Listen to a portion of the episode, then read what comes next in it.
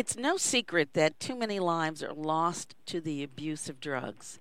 Today's guest has had a significant hand in creating a powerful and unique approach to treatment for children. We'll find out more in just a minute. Hello, everyone. I'm Pamela Brewer, welcoming you to this edition of Mind Talk. I'm going to give you an abbreviated introduction to today's guest because to give you a full introduction would take up the program. Dr. Joseph Shrand, how are you? Welcome to Mind Talk. I am fine, and it is such a pleasure to be here again with you. I think we've been we've chatted a few times in the past, but I'm delighted to be talking about this topic. Yes, we have, and they we've been talking about books that you've written, but today we're going to be talking about a program that you created. Let me just give our listeners a little bit of a sense of who you are. Uh, a professor of psychiatry at Harvard Medical School. Uh, medical director of CASTLE, which is Clean and Sober Living Teens Empowered. Uh, you also helped to design the Independence Academy, which was the first sober high school on the South Shore of Massachusetts, which sounds fascinating. I, I don't know if we'll get a chance to talk about that today, but that really does sound fascinating. But today, we're here to talk about your creation, the Drug Story Theater. What is the Drug Story Theater? So, um, what we do is we take teenagers in the early stages of recovery from drugs and alcohol. We teach them improvisational theater, and then we use something called psychodrama, and they create their own scripted shows about the seduction of, addiction to, and recovery from drugs and alcohol. And then they perform those shows to middle schools and high schools. So the treatment of one becomes the prevention of many. And that's our slogan.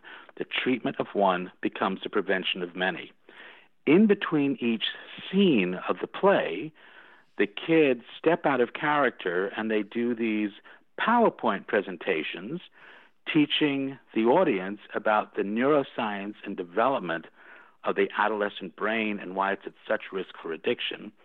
And then all the kids in the audience take a pre show neuroscience quiz, and then they take the same quiz after the show and then we measure that data and the change in perception.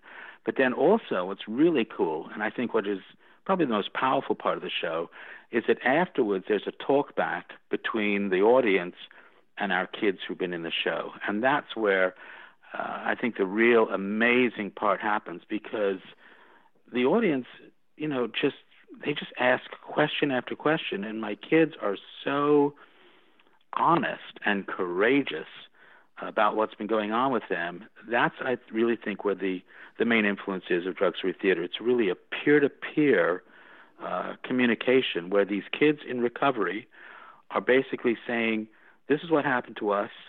This is what we now know about our brain. Our brains are really cool. We're just suggesting that you don't give it away to drugs and alcohol." It, it sounds, just as you're describing the process, it sounds so powerful. And we know that teens are a lot more likely to pay attention to teens than those old people who they often call parents. Very true. And and this is part of why we actually why I created Drug Story Theater because if you look at the literature, there are a lot of programs out there where they send adults into schools and you know it's it's a great idea, and I think that adults have a lot to say.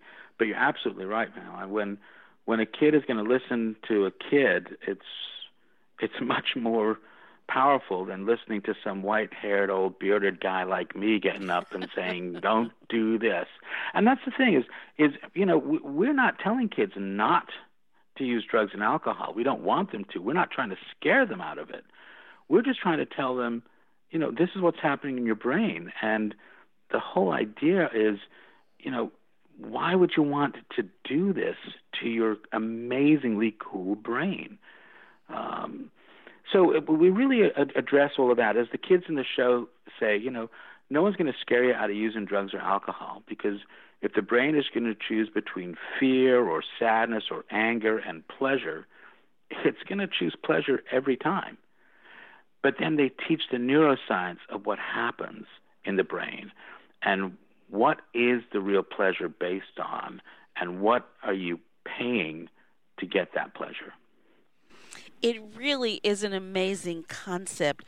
Why incorporate drama with this kind of learning?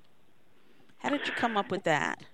Well, part part of it is is because it it it satisfies two things that that I have been doing for years. I don't know if you remember, but you know, in my previous life when I was very young, back in 1972, uh, there was a TV show called Zoom, which was a PBS, you know, Emmy award-winning television show about kids. Well, I'm Joe from Zoom, so I I had that theater experience for much of my life, and there's nothing as amazing as being on stage and hearing the applause of an audience. And that's an amazing pleasure. So when I started CASTLE, uh, Clean and Sober Teens Living Empowered, which is this adolescent substance abuse program through High Point Treatment Centers, uh, South Shore of, of Massachusetts, I thought, how do we how do we give kids pleasure that's not drugs? And I thought theater would be a great way to do it. And there's a whole brain chemistry and neuroscience we can go into, but that was part of it. Is that here are these kids uh, up on stage being reminded of their value. Because when an audience gives you a round of applause, it's basically saying, you know, we really appreciate what you've just done for us.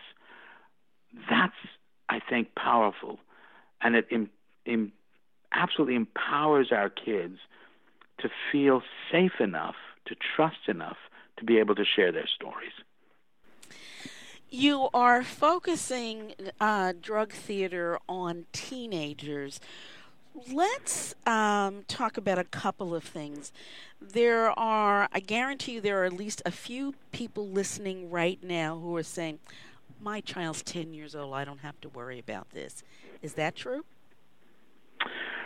Um, I think it's it's always more interesting to wonder than to worry. Uh, first of all, uh, your child of ten, I hope, is not exposed to drugs and alcohol, but they will be uh, relatively soon. So the target audience that we have really starting in sixth grade.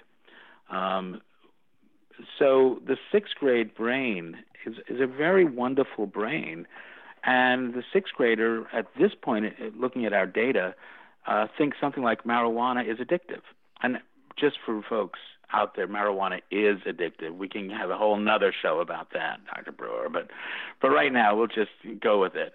Uh, so yeah, so a 10-year-old kid is on the cusp of going to, you know, middle school relatively soon. They're in elementary school now, but they're hearing about things and the other part is, depending on your listening audience, um, my guess is, and this is a sad thing, that there are many 10 year olds out there who have been affected by the opioid crisis, uh, who may have lost a older sibling or a cousin, an aunt, uncle, God forbid, a parent, uh, or know of somebody who's lost someone to the opioid crisis. So those kids are out there and they know what's going on the thought that my child uh, could never do this. Let let's pretend that we're now talking to the parent of a teenager, teenager, uh, 12, 11, 12, 13 years old. Um, I, am gonna we're gonna take a break, but when we come back, I'm gonna ask you just to give us a sense of what early drug addiction might look like uh, so that folks listening can really be attentive to the range of behaviors that might show up. Doesn't guarantee that it's drug addiction, but it's good to be curious, as you said before. So we're going to take a break, and we will be right back with Dr. Joseph Shrand.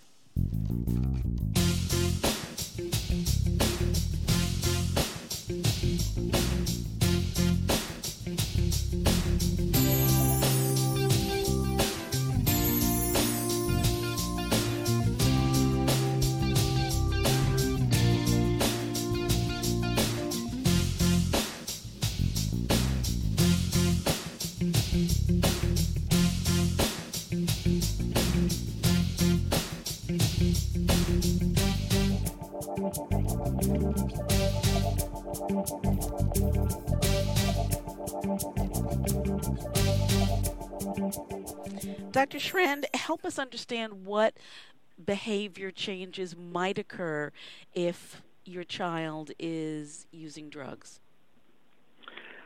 I want to start this off by just reminding parents that they are the expert in their child. Someone like me, I am just the professional. The most important person is the child, but you, the parent, are the expert, and don't let anybody ever tell you you are not.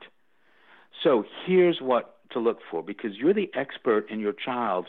You know what their behaviors are, so you will know when there are changes. And if you have, you know, a gut feeling about it, trust your gut.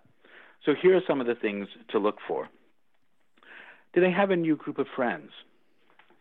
Uh, are their grades starting to fail or at least go down from where they were? Do they seem to not care that their grades are going down or that their old friends don't necessarily want to hang out with them anymore? Are they isolating more? Are they separating from you more? Are they sort of more irritable and angry uh, and physical signs? You know, do, are they more unkempt? Do they have bloodshot eyes? Uh, so these are some of the things that you look for. It's a change in their behavior. Are things changing at home? Are things changing at school? Are their group of friends different? Are they things that used to interest them? They're not that interested anymore.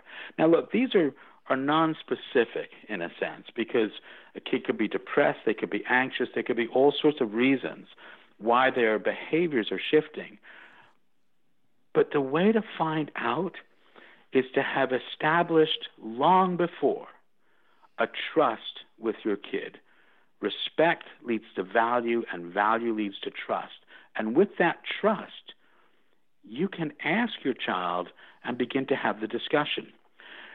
The, the reason it's so important is because kids keep secrets.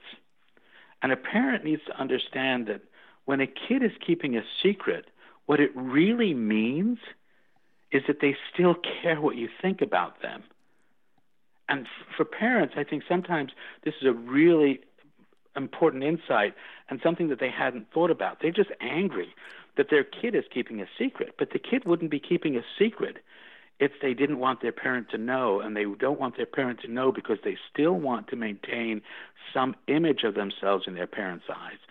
So that's really important. Those are the things to look for. Now, of course, there are deeper, more concerning signs. You know, if you if you find drugs, if you find pipes, if you find empty cans of beer or liquor, you know, God forbid if you find, you know, needles. I mean, there are all sorts of things that you should look for. But you're the expert.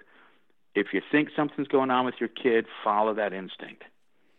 And when your child gets enraged with you because you're prying into their privacy, know that as a parent you can tolerate that. You'll survive that. Absolutely. And you know, we could get into the whole brain science of that. If folks are interested, they can go back and look at one of my books called Outsmarting Anger, uh, which talks about the mirror neurons. So when your kid is getting angry or dismissive, you have to then step back as an adult because what's happening is your child may be activating the very same part of your brain that's activated in their brain. Now, this this is part of the neuroscience that we'll teach, you know, in drug story theater, and maybe we'll have a chance to get into some of that at some point. One of the things that you say is that addiction is not about morality; it's about mortality. And one of the things that I, I think is so important about that is that there are certainly parents who will say, How could you do this to me? How could you behave in this way? This is not, and, and do all the judgment that is actually going to help to shut the child down and not going to allow the parents to be helpful even though they may want to. So true, so true. Uh, and, you know, it is about mortality. This is simply the way the brain works. So uh, if a parent is judging their child, the child will get defensive. You know, this gets into this whole much broader and, and, and much more, you know, very important topic of stigma and how people with addiction are looked at as socially corrupt people with jeopardized morality. That's not what's happening. So, what we teach the kid is this is what's happening in your brain. Uh, and brain development is occurring all the time. I, my wife says sometimes, you know, that mine is not even fully developed yet, and I believe her. I believe her. She's right most of the time. If she's listening, then I want her to know that she is always right. Um, but but here's here's the deal. Uh, we've we've scientists have figured out these numbers. If you start using drugs or alcohol after the age of 21, one out of 25 people are at risk for lifelong addiction. Wow. So after the age of 21, one in 25, four out of 100 people are at risk for lifelong addiction. If you start using drugs or alcohol before the age of 18, that number goes from 1 in 25 to 1 in 4. That's astounding. It's astounding. And 1 in 3 if they're using opioids. One out of three or four kids at risk for lifelong addiction if they start using before the age of 18. That's what Drug Story Theater is targeting. We are in the midst of an opioid crisis. Drug Story Theater is targeting kids so that we don't go through another one. And we're not trying to scare kids. We're just saying this is the way the brain is. It's not your fault. It's not about you know morality. This is just the way it is. So what we'll do is when we're in an uh, you know an auditorium where we're doing maybe you know 600 middle schoolers or 400 you know 800 middle schoolers will be seeing the show at the same time 800 middle schoolers after the show i moderate the talk back i'll have 200 kids stand up in the audience and i'll say look i could have picked this 200 that 200 that 200 this is how many kids in this room right now are at risk for lifelong addiction just because of the way your brain is developing it's not you know, some stranger in a cardboard box living under a bridge. It could be your brother, your sister, your best friend, your worst friend, your neighbor. It could be you. And I don't know, and you don't know. So all we're asking in Drug Story Theater is just wait. Just wait. We're not advocating substance use, but if you're going to use, wait until you're after 21 you know. You know, it, it just gives me chills to think about the numbers that you are describing uh, in terms of the impact of drug use before and after the age of 21. Is drug story theater available around the country, or are we just talking in your hometown? Okay, so we are we are beginning to scale it out. So anybody who's interested, first you can go to our website www.drugstorytheater.org, and that's theater spelled with an ER because unfortunately that's where so many of our kids wind up. We're a nonprofit, and we are uh, absolutely building out. We also have a Facebook page, uh, Drug Story Theater, which you can go to. On the website, uh, there's a contact us page, and you can certainly contact us about you know, how you can become involved. But what I want to do is build this out nationally. Um, you know, my last name is Shrand. I admit I get Shrandiose. It's true. But we can do this. And we've been so fortunate to be approached and now partnering with Blue Cross Blue Shield of Massachusetts uh, and Andrew Dreyfus, who's their CEO, uh, has given us, you know, a starter fund. So they've given us $200,000 and $50,000 in kind because they believe that we can do this. You know, this can be an international model of treatment and prevention because the brain is the brain is the brain.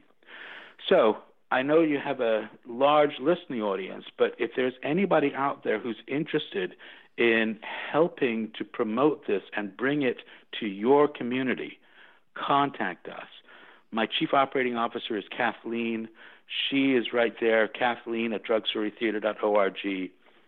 Contact us because we want to help, because we know that it's there, that drugs and alcohol are there. And what there's a whole other part about marijuana, which maybe we can have another show on. But in Massachusetts, where I'm speaking from, you know, we have legalized marijuana, and the impact that's going to have is huge. Let me just I know we probably need to take a break, but but let me just explain real quickly about why there's this number between 1 in 25 and 1 in 4. Do you want to do that now or do you want to do that after a break? Let's take a break right now and then we'll come back and you'll give us that information. Folks, don't go away. The conversation with Dr. Joseph Shrand and Drug Story Theater will continue in just a moment.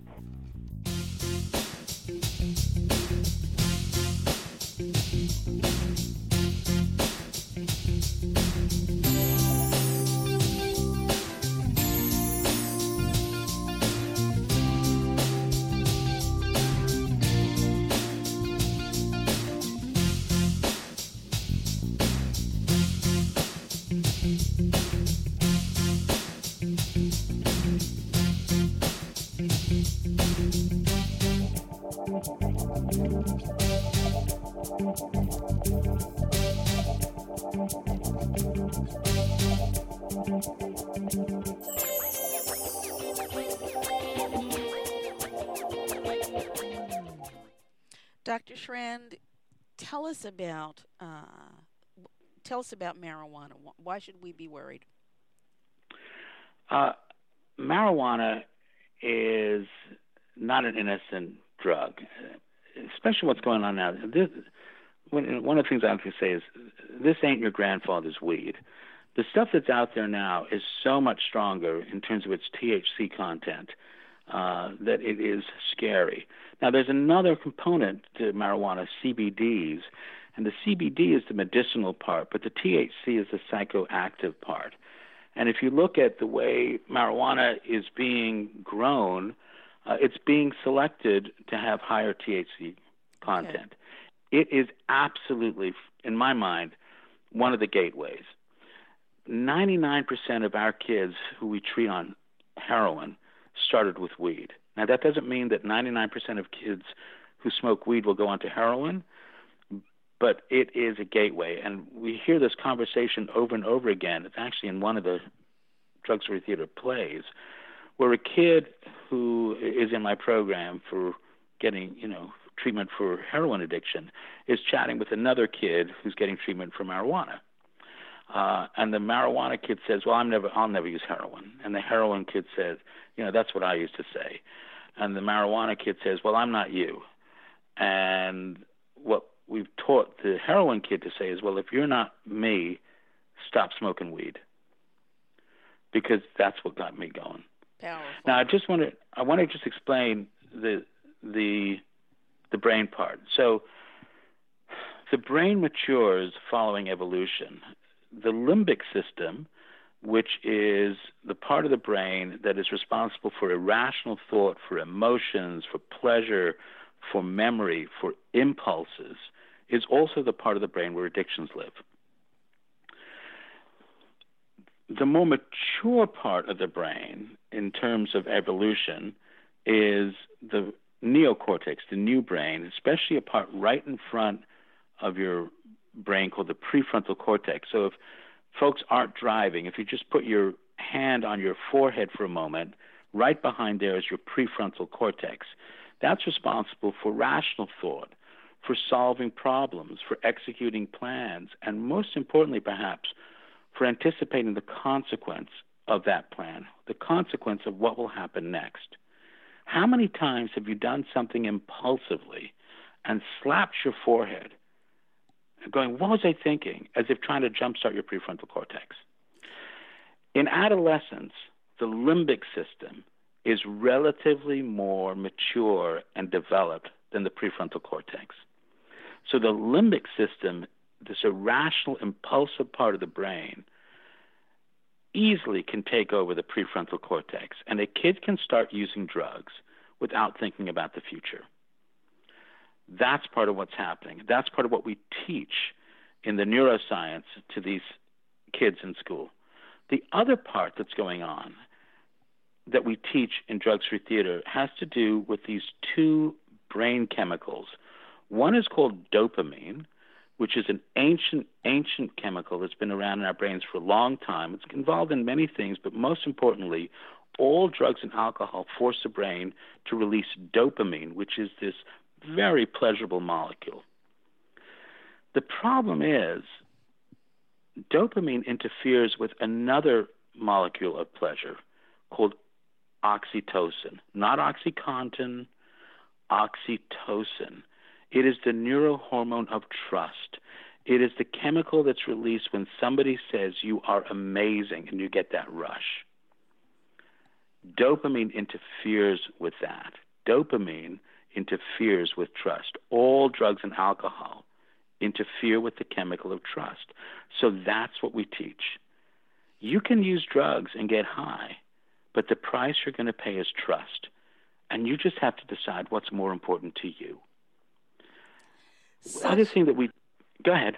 I, I was just going to say it's it's such a profound lesson, and yes, we are absolutely going to have to have you come back and talk to us more about outsmarting anger, uh, the book that you've written, and, and really go into more detail uh, about the issue of marijuana because I know you know that so many people say it's not a gateway drug and it's much ado about nothing, and why can't I just smoke some weed every now and then? So, Dr. Shrand, I have to thank you so much for joining us today and for really whetting our appetite in terms of understanding about the drug story theater. And I'm going to ask you to give that uh, web address again so people can be in touch if they would like. Sure, thanks so much for having me on www.drugstorytheater.org. And again, that's theater with an ER because so many of our kids wind up there. Uh, we have a Facebook page. Please go and like us, check it out, and contact us. You can Google my name, Shrand, S H R A N D. You'll see a whole bunch of stuff that I've written and something called the I am approach, which we can talk about another time. But please help me make the treatment of one become the prevention of many. We are always open for suggestions, certainly open for donations. We're a nonprofit and you get a tax write off. But help us because we want to save your kids. Dr. Joseph Shrand discussing Drug Story Theater. Thank you so much for spending time with us today. We will have you back. There's a lot more that we need to talk about. And again, that uh, website is Drug Story Theater ER, T H E A T E R dot org, and the Facebook page is Drug Story Theater as well. Thank you, Dr. Shrand. Thank you. Always a pleasure. All righty.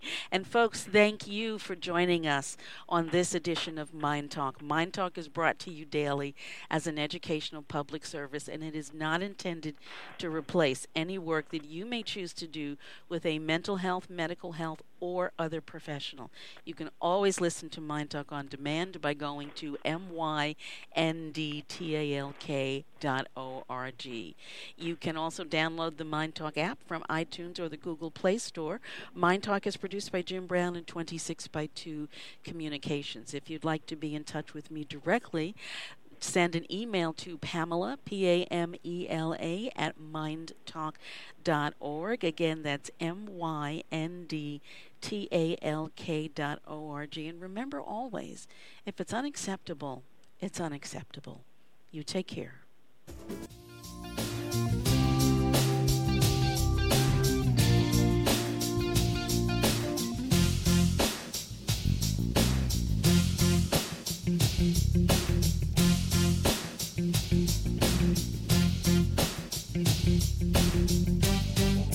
Thank